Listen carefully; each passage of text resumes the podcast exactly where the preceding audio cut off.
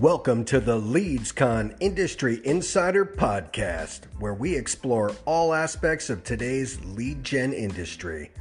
From customer engagement and acquisition to lead conversion and sales, we connect with key thought leaders on measurable marketing, consumer behavior, and privacy, plus all the new technologies and trends that shape the industry. Everyone. Welcome to the LeadsCon Industry Insider Podcast. I'm your host, Warren Pickett, and thanks for joining us for another episode where we talk about performance marketing today and how to set yourself up for future success. Just a quick reminder that we've rescheduled LeadsCon Las Vegas this fall, and we'll be at the Paris Hotel September 30th through October 2nd. So please make plans to come join us. Be sure to visit leadscon.com for full details on the event. We'll also be, we've also been hosting a, a few webinars in our online Power Hour virtual networking events. So we hope that you'll tune in, listen in, and join us please be sure to visit LeadsCon's Las Vegas website and click on the media in the navigation bar for full details on these virtual opportunities. Our next Power Hour virtual networking hour will be hosted on June 17th. So please come drop in and connect with your peers there. And then our next webinar is coming up on June 24th, where we're going to share some great insights on messaging, resources for voice to consumer, and audience segmentation. So we hope you'll join us for that. Now, we've been seeing an evolution in consumer behavior in 2020. And for this episode, I wanted to dive in a little bit deeper with a subject expert who really understands the relationship dynamics between consumers and brands and to talk about how sudden shifts are affecting your business. So I'm really pleased and excited to have Dave Frankland joining us today. Hey, Dave. Hey, Warren. Thanks for having me. Delighted to be here. Absolutely. Thanks for joining us. Dave is a co-author of Marketing to the Entitled Consumer, which leverages research with 7,000 consumers in the US and Europe to help companies focus on a consumer-first approach to building customer relationships. We're also pleased to welcome Dave to join us for our September event at LeadsCon Las Vegas, where he's going to be keynoting. And so we hope you that will be able to join us for that and uh, hear Dave in person at the event as well. So Dave, I wanted to start by asking you today, you know, what, where are you seeing consumers spending their time? And in what ways are we seeing some long-term shifts in consumer behavior? Our folks are, are spending time, um, you know, clearly we've seen a shift across the board. Um, you know, I think obviously uh, looking at screens has gone up considerably, considerably, but that manifests itself in different ways. It's it's everything from obviously uh, you look at streaming numbers have, have shot up. You've seen the launch of new streaming um, solutions, um, but then there's pockets within different categories. So esports seems to be uh, going gangbusters right now as well as uh, personal interaction, so distance socializing, as it were. You know, whether that's virtual hangouts and happy hours.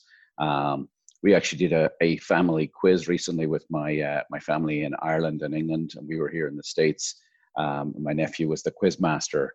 Um, you know, so people people are uh, clearly using digital solutions to to engage with one another across um, acro- across the board. Um, and then I think you've also seen increase in sort of you know bike shops are, are selling out. So you know the, the the move toward remaining or getting fit. So cycling, walking, home gym equipment is selling out. Um, classes online have shot up, and then you know then there's there's there's sort of what might you might consider sort of niche things like um, you know cooking, sharing recipes, all that type of thing, as well as uh, more in a way traditional things like board games and jigsaw puzzles. You know you've seen as people have consolidated um, and, and, sort of reduced their their uh, opportunity to go outside we've seen um, sort of a mix of, of behaviors most of which has has sort of been uh, predicated on a requirement to stay in one place and so it's all of those things you would expect and you know, we've commented recently on the on the you know how much how much harder would this all be or have been even 20 years ago, um, where we might have been thrilled to stick a, a, Walkman on our on our head and listen to you know a tape or something. But you know now we have so much more opportunity to uh, to get access to whatever we want, as well as to engage, even if it's not the same, obviously, as person to person. Those opportunities are there. Are there. Um, in terms of your, the second part of your question, in terms of you know, w- w- as we look ahead, um, you know, uh, obviously not a single answer to that, and and a, I think a lot is going to depend on how things progress. You know, whether we see another spike in infections. You know, now that we're starting to see things slowly open up, um, depending on what geography uh, people are in, we're starting to see things open. But if we do see a spike in infections, depending on how things go with the social unrest we're seeing right now, when travel starts to become um, at, at, least perceptibly safe, because um, there's definitely demand, um, but there's also uh, fear, for want of a better word, in, in, in different parts and different places and for different reasons. And frankly, none of us know how how things are going to progress and what the outcome will be. And I think the biggest factor is sort of where's the elasticity in terms of behavior. So what's what's going to to spring back to the way things were before, and what will never return. Um, if I put my my work hat on, you know, business travel, will there will there be a decline long term? Quite possibly, but at the same time, I think we're. I mean, you just mentioned the event in in Las Vegas, right? We're seeing a little bit of, of webinar fatigue or overload. We're seeing um, a recognition that as great as a webinar is, um, it's not the same as meeting in person. It's not the whether that's at a conference, the sort of you know the, the the social the social aspect of a conference is often half of the value, and then in business meetings, those those sort of uh, 10 minute conversations during breaks are often where the real you know the real value for the, the, the, meeting comes as opposed to the the hours around the boardroom um, and we don't know where that new baseline is going to be and what's going to return to what used to be considered normal and what the new normal is going to be. Yeah, it's interesting. Like you talk about, you know, people uh, are just now starting to venture out. You know, states are loosening up some of their restrictions.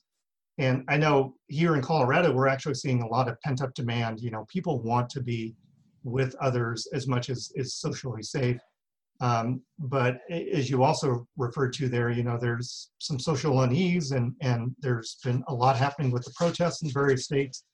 Um, so uh, it's just interesting because I think marketers have always been concerned about audience fragmentation and where people spend their time and whether they're sitting in front of their computer, on their mobile phone, in front of their TV, at the office, traveling back and forth to work, on vacation, in their car or you know at their home uh, it, it, just seems like there are so many different touch points and, and times to connect with customers and consumers. And you know that's always going to be true but there's been kind of a this redefinition i guess of of when you can engage people. Um, and there's obviously that that's kind of a shifting uh, scenario with with a lot of things going on. Um, for sure. you know one of the things I wanted to ask you about, because we, we do see so much happening on a national and global scale these days. Um, you know, people are worried about things like keeping their job, keeping their house. There are a lot of people who are unemployed. There are the protests happening. Um, there's health and safety concerns nationwide and globally. And I just wonder, Dave, what do you think that that says, or or how does it impact sort of consumer confidence in connecting with with brands and you know when they look to purchase an item when they look to shop for things how are how are people feeling right now about wanting to do business when there are a lot of other things that are top of mind for them? Sure. Yeah and i think it's it's probably um, fair to say that it, it's very dependent on uh, personal circumstances right? So the the idea of of uh, somebody who hasn't been able to go to work, whether that's because they've been furloughed, their job requires physical engagement, but they're not considered essential, um, versus those of us that have a quote unquote white collar job that we you know, snap straight into doing everything over a video conference and, and sharing documents and you know to a certain extent the impact has has uh, has been far easier on some than others. Um, so you look at, I mean, and, and then the knock on effect of all of that. So you look at, uh, you mentioned unemployment, right? So we're up what about 400 percent? I think is the latest number I saw. GDP, which you know is obviously pre- uh, uh, reflected in so many other things. Um, you know, we we'd seen projections of 1.9 percent growth this year. Now we're expecting a 39.5% decline. And the, the knock on effect of that is massive, but especially on spending and on confidence, right? right. So, yeah, some definitely. industries we've seen devastated, right? So, yeah. travel, uh, live and in person entertainment, conferences, events we talked about, and and and then sort of elements within different industries. So traditional brick and mortar retail is really hurting. Restaurants, as we all know, are really hurting. Automotive, both at the supply chain level as well as sort of sales are, are down. But then there's also pockets, pockets of success in every industry. So in retail, you're seeing DTC, the direct to consumer category, and e-commerce doing extremely well. Telemedicine, um, you know, and as I mentioned in entertainment, you've got esports and streaming and uh, online exercise and all these things that you know, there's these pockets that are doing absolutely fantastic. And um, you know, I think I totally agree on the on the pent up desire, right, and demand, and whether that's to travel, to eat out. Um, you know, I got all excited. I got irrationally excited today when I got an email from the National Park Service saying that they're starting to open up. Um, you know, but th- that spending won't be uniform. And um, one of the things I think it's fair to assume is there's going to be a continued emphasis on um, deals and incentives that'll be pretty widespread. Right. I think the other thing that um, I'd call out is is you know one of the things and and thank you for mentioning our book and one of the things we wrote about in the book was was um, about the need for companies to align with their consumers on values and I think from what I've observed we've seen a, a flight toward values based consumption consumption in this time. I don't know whether that's because we have more time to do research, whether it's even more apparent about which companies um, seem to align are they showing the the, the right um, behavior values empathy that i associate with? But um, I, find it really encouraging that that uh, consumers are calling out the companies that miss the mark and and and equally sort of praising the companies that uh, seem to be really doing the right thing during this time. And whether that's looking after their employees whether that's looking after the environment whether it's um, changing the tone of their messaging, whatever, however that sort of appeals to each individual. Um, from what I see, there seems to be a greater emphasis and recognition of that, both on the positive and the negative, the backlash when it's not right, um, which I think is is uh, you know something again. It's a trend that we had called out, but I think it's been accentuated like so many other things during this time. Yeah, I think instilling value in whatever your you know product or service is uh, like you said, is is much more important now than it was even a few months ago. You know, people are looking to do business with those companies that they trust, that they're feeling are authentic, and and finding value in their offerings. So yeah, yep. I'll be honest. I, I I was buying a pair of shorts recently, and I I went online. I knew the style I wanted. I did the usual thing of looking around for you know, cost comparison, and then I stopped myself and I decided to spend sort of 40% more than I was about to spend because I wanted to spend it with Patagonia because they align with, you know, I'm like, okay, I'm going to put my money where my mouth is on this sure. stuff. Right. Yeah. But, you know, when you look at, they, they were one of the first retailers to, to close and, and, and manufacturers too, um, but took care of their employees. And, you know, they've always, I, I always feel somewhat aligned with them based on um, their behavior, their attitude towards environment and everything else. But, you know, when I saw that, I'm like, okay, it's not enough to sort of hold them up as a great example. Spend the extra thirty dollars on those shorts versus the other ones, and um, prove prove that it, it means something to you as opposed to just talk about it meaning something to you. Well, good for you, and and uh, thank you for contributing to uh, clothing retails retailers because I know that they've been one of the industries yeah that, you know, pretty hard hit. Um, how do you think consumer expectations have, have changed? You know, um, consumers obviously are interacting with brands probably a little bit differently than they did a, a few months ago. But um, now that we're all becoming more comfortable with online activities, and, and you shared some great examples about your trivia night, about people wanting to learn and finding learning opportunities. Um, but but how are consumers? What are their expectations looking like these days? Um, so so uh, leaning back on on the the the book title, right? So we, we wrote about marketing to the entitled consumer, and the, the whole premise of that was that we as consumers are more and more entitled in terms of our expectations for how brands engage and interact with us, their behavior, all those types of things. And one of the things I think is really interesting in this time, notwithstanding the conversation we just had about values, I think in some respects consumers are demonstrating a bit more patience and understanding with um, with, with brands and, and with the companies they're interacting with. So I think there's a little bit more forgiveness in, in for want of a better word. Sure. Um, you know, whether that's kind of I, I noticed early on, um, you know, you, you're supposed to get two day free shipping and suddenly it's taking four days and a, a there's no rush i'm not going anywhere on the one hand but on the other hand it's like wait you probably have more important things to be focused on if there are fewer people in your warehouse packing this because you want your employees to be safe that's a good thing and so you know there's a little bit of toning down that that entitlement and expectation and need for um, immediate gratification um, on the other hand um, you know i think the one of the, the phrases that we coined in the book was the notion of transference of entitlement. And what we mean by that is there's a sort of um, experience trade war going on. And so as you experience um, an, a very positive interaction with a company, you question why every company doesn't do the same thing. And so if it's really easy, if it's a two click process to check out, if it's a, um, if I have for example, free two day shipping, whatever whatever those benefits that that that meet my my expectations are, um, I start to expect that of every other company. And so I think one of the the downstream impacts of this is the push for quote unquote digital transformation. Um, you know, so so companies that have known they need to become more digitally oriented, um, this is the the the sort of point of no return for many mm-hmm. of those companies. They absolutely have to do it.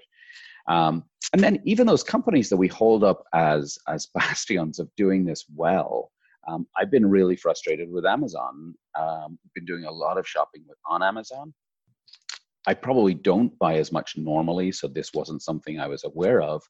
But I've noticed their um, confirmation emails don't. In, no, sorry, their confirmation email does, but their notification of shipping or arrival um, doesn't indicate what product they're referring to. They just have the price in it.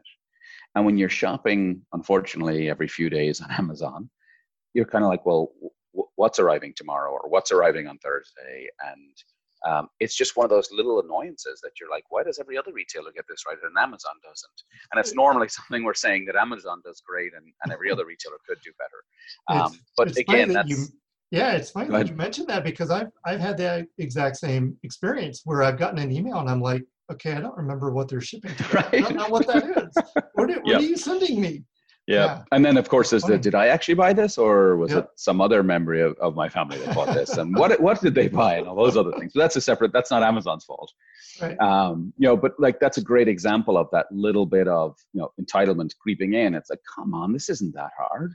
And you of all companies, like you do everything else so well. How how are you missing this boat kind of thing? And you know, hopefully they're listening, and it'll probably take them 30 seconds to fix it. Um, but you know, it's it's just those little things where, on the one hand, we're we are more patient and understanding, and on the other hand, you can't you know the, the, you can't change all of the spots on, on us leopards, right? We're still we still expect things the way we want them, and we want the best experience, and we'll call out companies that don't do it right. Yeah, no, a great example there. Um, one last question that I always like to kind of you know end on is is just looking ahead a little bit. If if you had a crystal ball, if you could project a little bit, what do you see for the rest of the year and, and just the way that consumer behavior is is changing? And you know, there's obviously been pullback by some consumers. I know you said that this really depends on individual circumstance, but you know, do you see the consumers in whole fearing a recession, fearing what what comes next? are going to reduce their spending, kind of reduce their engagement, or, or do you think there will be pockets of, of coming back to normal? I think there will absolutely be pockets of coming back to normal. I think, um, I, I, think again, I don't think it's going to be evenly distributed. Um, but as we talked about earlier, I think that pent up demand is going to, you know, there's going to be a wave, whether it's a tidal wave or not, um, there will be a wave of relief and excitement and you know even you thanking me for supporting an apparel retailer right i think many of us can't wait to go out and support our local restaurants sure. and to support yeah. the local retailers and, and small businesses and all those sorts of things um, that that may not have the capability to to jump online as easily as the big uh, big box and, and other retailers and that kind of thing. So so I think you'll definitely see some of that. I think, as I said, I think then the the uneven distribution is um, is going to to play a factor too. As I said, I think there'll be um, a lot of uh, incentives that are going to uh, encourage people to come back. And you know, I think the the flip side of all of that, of course, is how are marketers going to to, to brands and marketers going to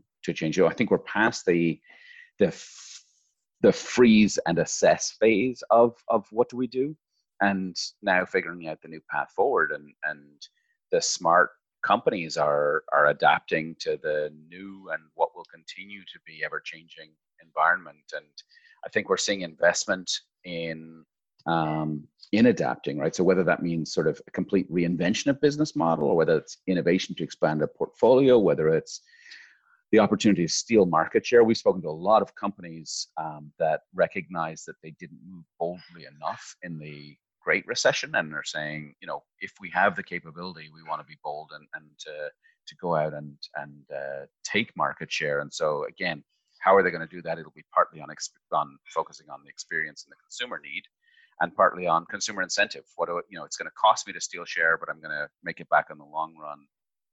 Um, you know, companies are going to have to learn and act at the same time, at pace and at scale.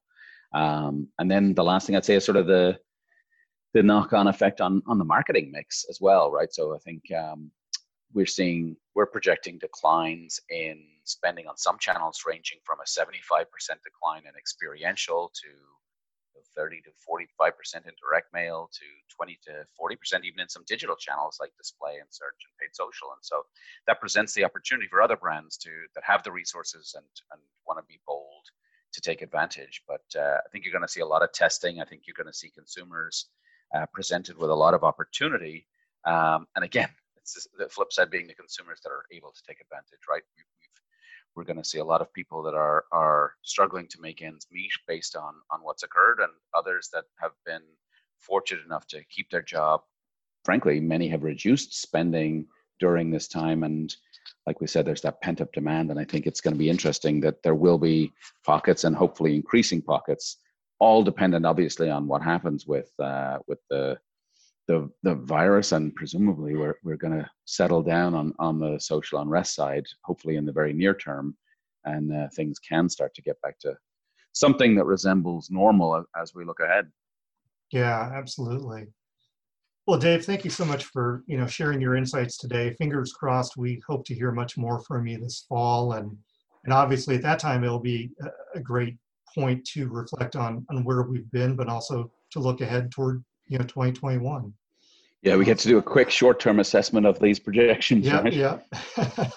We'll, we'll, well thanks for having we, me. Really enjoyed it. We we'll see how we panned out. Um, thanks to everyone for tuning in. We really appreciate it. Uh, thanks to our guest as always uh, dave frankland. That's a wrap for this week's podcast uh, be sure to subscribe and tune in to future podcasts as we talk all things lead generation today and tomorrow we hope everyone is staying safe and being well and we look forward to talking to you again soon. Thanks so much.